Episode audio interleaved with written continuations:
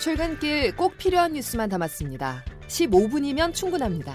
CBS 김덕기의 아침 뉴스가 전해드리는 뉴스 속속.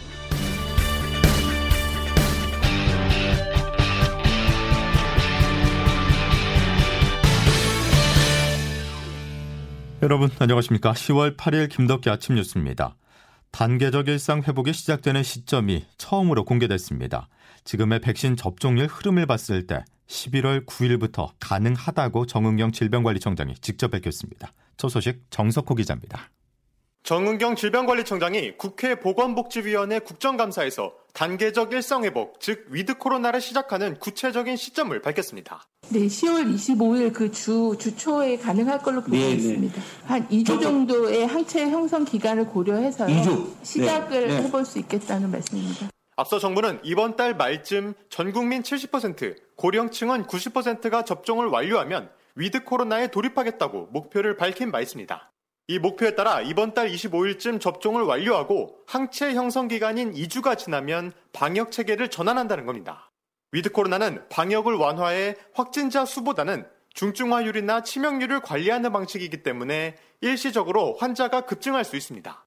이 과정에서 의료 부담을 줄이는 게 중요한데 대부분 경증 환자로 예상되기 때문에 손쉽게 코로나19를 치료할 수 있는 먹는 치료제가 중요하다고 전문가들은 지적해 왔습니다. 정부는 현재 먹는 치료제 2만 명분을 확보한 것으로 알려졌는데 물량을 추가로 더 확보하겠다는 계획입니다. 한편 돌파 감염이 다수 발생하는 얀센 접종자를 비롯해 일반 국민에 대한 부스터샷 계획을 12월 전 발표하겠다고 밝혔습니다. CBS 뉴스 정석호입니다. 위드 코로나를 앞뒀지만 4차 대유행 확산세는 좀처럼 꺾이지 않고 있습니다. 오늘도 신규 확진자 수는 2,200명대 안팎을 기록할 것으로 보이는데요. 94일째 네 자릿수 확진이 이어지고 있습니다. 이번 주말 한글날 연휴에 여행이나 모임 등이 늘어날 것으로 보여 방역 당국이 대응책 마련에 고심하고 있습니다. 한편 지난 5일부터 시작한 16세에서 17세 청소년 대상 접종 사전 예약률은 이틀 만에 33.2%를 기록하면서 순조로운 모습이고 오늘부터는 임신부에 대한 백신 사전 예약이 시작됩니다. 전국을 뒤덮은 대장동 개발 특혜 의혹 소식으로 넘어가겠습니다. 이번 의혹과 관련한 중요 쟁점 중의 하나는 대장동 사업처럼 막대한 이익이 났을 경우 초과 이익을 환수할 수 있도록 하는 조항을 누가 왜 뺐나 하는 것입니다. 초과 이익 환수 조항 삭제를 통해서 민간이 수천억 원대의 이익을 가져갈 수 있었던 만큼 배임 혐의로 연결이 되기 때문인데요. 검찰은 이 부분을 집중 조사하고 있습니다. 검찰은 다음 주 월요일 화천대유 최대 주주 김만배 씨를 불러서 유동규 전 본부장 측과의 결탁 여부를 조사할 예정입니다. 조태인 기자입니다.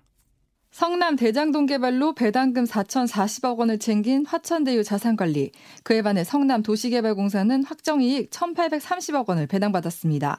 만약 협약서에 막대한 초과이익이 발생했을 때 이익을 환수할 수 있도록 하는 조항이 있었다면 수천억 원대의 수익을 민간이 다 가져갈 수 없었을 겁니다. 이 때문에 초과 수익 환수 조항 삭제 배경이 대장동 사건의 핵심 쟁점으로 떠오르고 있습니다. 검찰은 유동규 전 성남도시개발공사 기획본부장이 깊이 관여했다고 보고 유 전 본부장과 그의 측근으로 분류되는 성남도시개발공사 개발 1처장 김문기 씨를 불러 조사했습니다. 원래 대장동 사업 초기에는 개발 2팀에서 업무를 담당하고 있었는데 갑자기 개발 1팀으로 바뀌게 됐는데 당시 개발 1팀 팀장이 김 씨였습니다.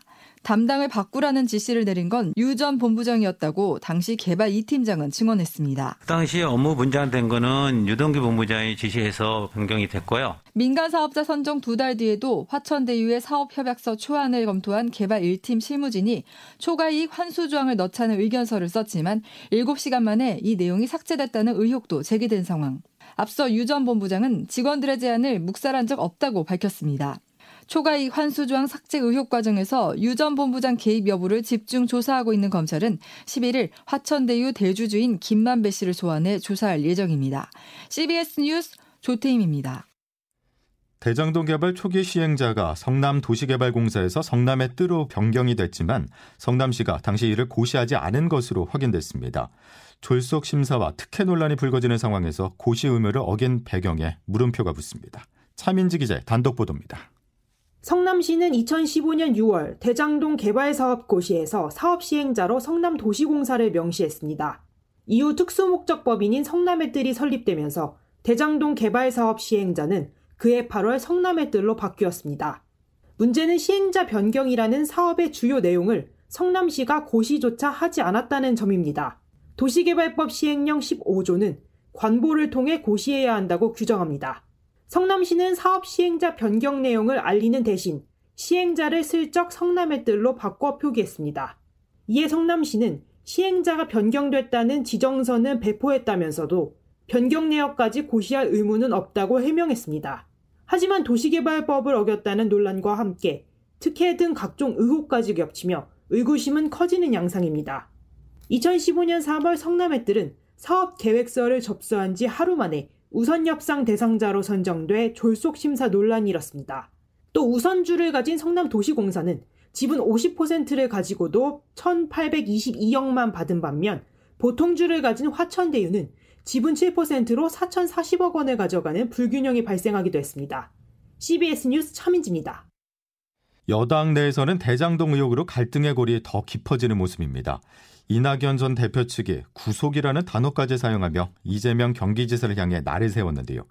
최종 대선 후보 선출을 앞두고 이재명, 이낙연, 이낙연, 이재명 두 후보의 신경전이 최고조에 달했습니다. 김동빈 기자가 취재했습니다. 이낙연 전 대표 측은 이번 주말 대선 후보 최종 선출을 앞두고 공세 수위를 최대치로 끌어올렸습니다. 유력 후보인 이재명 경기도지사를 향해 대장동 개발 의혹 수사를 받고 구속될 수 있다고 언급했습니다. 이낙연 캠프 공동선대위원장인 민주당 서른 의원입니다. 후보가 구속되는 상황이 왔다. 그에 대해서 유권자들이 판단할 수 있게끔 장을 만들어줘야 될 거 아니냐요. 지금 이렇게 가면 이재명 후보로 딱 정해놓고 그냥 몰고 가겠다 이거 아닙니까? 이재명 후보 잘못되면 어떻게 할 거냐고. 거의 과반 승리를 굳힌 이 지사를 향해 구속될 수도 있으니 별도의 경선이 또 필요하다고 언급한 건데 경선 불복론으로도 해석될 수 있는 발언이어서 파장이 일었습니다. 설 의원은 또 이낙연 후보 지지층 중에 이 지사를 못 찍겠다는 사람이 많다며 원팀 불가론도 다시 꺼내 들었습니다. 이에 대해 이 지사 측은 정면 대응을 자제해왔지만 경선 불복을 시사하는 발언에 선을 넘는 발언이라며 맞대응했습니다. 캠프 전략본부장인 민영배 의원은 SNS에 글을 올려 국민의힘과 다를 바 없는 주장이라며 지켜보기 힘들다고 공개 반박했습니다. 커지기만 하는 대장동 의혹을 정면 돌파 중인 이 지사. 이번 주말 당 후보로 선출되더라도 민주당 지도부는 원팀 구성에 만만찮은 과제를 떠안을 전망입니다. CBS 뉴스 김동빈입니다. 여당이 대장동으로 논란이라면 야당은 주술입니다. 국민의힘 대선 주자인 윤석열, 유승민 두 후보는 역술인, 학문 침 등으로 공방을 벌였는데요. 이런 가운데 국민의힘은 오늘 대선 후보를 4명으로 압축합니다. 이정주 기자입니다. 지난 5일 6차 TV 토론 이후 벌어진 윤 전 총장과 유 전 의원 측의 공방은 사흘째 이어졌습니다. 윤 전 총장이 왼쪽 손바닥에 임금왕자를 적은 채 세 차례나 TV 토론에 나온 사실이 뒤늦게 드러난 가운데 유 전 의원은 역술인, 관상가 등으로 활동하는 이들을 알고 있냐고 물었습니다. 천공 스승님 아십니까? 천공이요? 천공. 천공이라는 말은 제가 못 들었는데요. 무슨 멘토니 하는 얘기는 가장 알겠습니다. 급기야 6차 토론회가 끝난 후 윤 전 총장과 유 전 의원 사이에 언쟁과 사태질이 오갔다는 소문이 돌며 양측에선 진실 공방까지 벌어졌습니다. 일각에선 국정농단 사태 당시 비선 실세였던 최순실 씨를 연상케 하는 유 전 의원의 전략에 윤 전 총장이 말려들었다는 평가도 나옵니다. 이런 가운데 경선 주자를 4명으로 압축하는 2차 컷오프를 앞두고 실시한 투표에서 당원 투표율은 약 49%로 집계됐습니다. 모바일 투표 도입 이후 최고치로 이준석 돌풍이 불었던 지난 6월 전당대회 투표율보다 약 4%포인트가량 높은 수치입니다. 이준석 대표 출범 이후 모집한 신규 당원 10만 명의 표심에 따라 국민의힘 대선 경선 판도가 흔들릴 것으로 보입니다. CBS 뉴스 이정주입니다. 대통령까지 나서 엄정 수사를 촉구한 성추행 사망 공군 여중사 사건이 결국 용두사미로 끝났습니다. 부실한 초동 수사 지휘 라인은 단 한 명도 기소되지 않았는데요. 유족은 받아들일 수가 없다고 밝혔습니다. 보도에 김영준 기자입니다. 국방부는 최종 수사 결과를 발표했습니다. 일단 5명이 추가 기소됐는데 사건을 제때 보고 안 한 공군본부 양성평등센터장, 부실변호 혐의를 받는 국선 변호인 등입니다. 또 이중사 통화 녹음 파일을 확보해 여론을 반전시키려 한 혐의를 받는 공보장교 2명도 재판에 넘겨졌습니다. 최광혁 국방부 검찰단장입니다. 기소된 사건에 대하여 죄에 상응하는 형이 선고될 수 있도록 공소 유지에도 최선을 다할 것이며 징계 대상자에 대하여도 엄격하고 공정한 처분이 이루어지도록 할 계획입니다. 그런데 이중사 사망의 직접적 원인이 된 초동 수사 부실 관련 수사는 흐지부지 끝났습니다. 가해자 조사 전에 불구속을 결정하는 등 수사를 미진하게 한 군사경찰 2명이 법적 책임을 물을 증거가 모자라다는 이유로 불기소 처분됐기 때문입니다. 지휘 감독 소홀 혐의로 사건 담당 군 검사와 공군본부 전익수 법무실장 등이 수사를 받았지만 같은 이유로 불기소 처분됐습니다. 유족은 즉각 반발했습니다. 이중사 아버지 이모 씨입니다. 대통령님만 믿고 장관의 수사를 지켜보면서 이렇게 결과를 봤는데 왜 도저히 이해가 할 수가 없어요. 피가 거꾸로 쓴. CBS 뉴스 김영준입니다. 다음 소식입니다. 간절할 때는 역시 손흥민 선수였습니다. 10회 연속 월드컵 본선 진출을 노리는 우리나라 축구대표팀은 패배와도 다름없는 무승부 직전에 손흥민 선수가 골을 터뜨려 귀중한 승점 3점을 획득했습니다. 송영훈 기자입니다. 대표팀은 손흥민과 황희찬, 황희조 등 유럽리그에서 맹활약 중인 공격진을 선발로 내세웠지만 전반전까지 득점을 기록하지 못했습니다. 이후 후반 3분 황인범의 선제 중거리골로 앞서가는 듯했지만 경기 막판인 후반 39분 시리아에 동점골을 내줬습니다. 무승부로 기울던 경기를 뒤집은 것은 주장 손흥민이었습니다. 손흥민은 후반 44분 김민재가 머리로 떨궈준 공을 그대로 차 결승골을 기록했습니다. 자, 헤딩, 2승 1무로 A조 1위에 올라선 대표팀은 이제 다음 주 화요일 숙적 이란과 4차전 경기를 벌입니다. 이란은 피파 랭킹 아시아 1위인데다 경기가 열리는 아자디 스타디움에서 우리나라는 이란과 7번 싸워 단 한 번도 이기지 못했습니다. 한편 일본 축구 대표팀은 사우디아라비아 원정에서 0대1로 패하며 최종 예선 3경기에서 벌써 2패째를 기록했습니다. CBS 뉴스 송영훈입니다.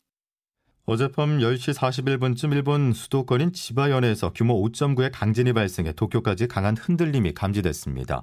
지진으로 기차와 지하철 운행이 일시 중단됐고 이번 지진으로 한 명의 중상자를 포함해 17명의 부상을 입은 것으로 집계됐습니다.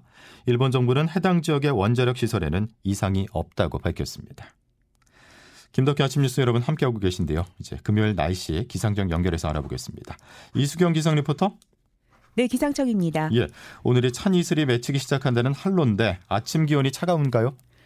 네, 아닙니다. 보통 한로절기 이후로는 아침 기온이 떨어지기 시작하지만 오늘은 어제와 비슷한 수온주를 나타내고 있는데요. 서울 기온은 17.5도로 평년 이맘때보다 5도 정도 높은 상태입니다. 하지만 오늘도 곳곳으로 비 소식이 있는 상태인데요. 아침에 중부지방과 경상북도 동해안, 호남 해안에 비가 내리기 시작해서 낮에는 호남 동부 내륙과 경상도 서부 내륙으로 확대가 될 것으로 보이고요. 오후에는 대부분 지역에 지역에서 비가 그치겠습니다. 이어서 한글날인 내일은 강원 영동과 경상도 동해안의 경우는 낮까지 비가 내릴 것으로 보이고 연휴 둘째 날인 모레도 전국적으로 비가 예상되면서 야외 활동에 참고를 하시기 바랍니다. 강원 영동과 경북 북부 동해안은 내일까지 20에서 70mm 정도의 다소 많은 비가 지나는 곳이 있겠는데요. 그 밖의 지역은 5에서 30mm 정도의 강우량이 예상됩니다. 오늘 중부지방을 중심으로 낮에는 선선한 날씨 날씨가 이어지겠는데요. 춘천과 강릉의 기온 20도, 서울 21도, 대전 23도, 대구 25도 예상됩니다. 날씨였습니다. 한국 사람들의 특징 중에 하나가 쉬는 것까지 완벽하려 한다는 거라고 합니다. 여러분 동의하십니까? 이 일까지 완벽하게 끝내고 나서 푹 쉬려고 하는 경향이 있다고 하는데요. 해야 할 일은 끊임없이 생기기 마련이죠. 한 주 동안 고생한 여러분, 올해 마지막 연휴 다가왔습니다. 완벽하지 않더라도 마음 편히 쉬시길 바랍니다. 고맙습니다.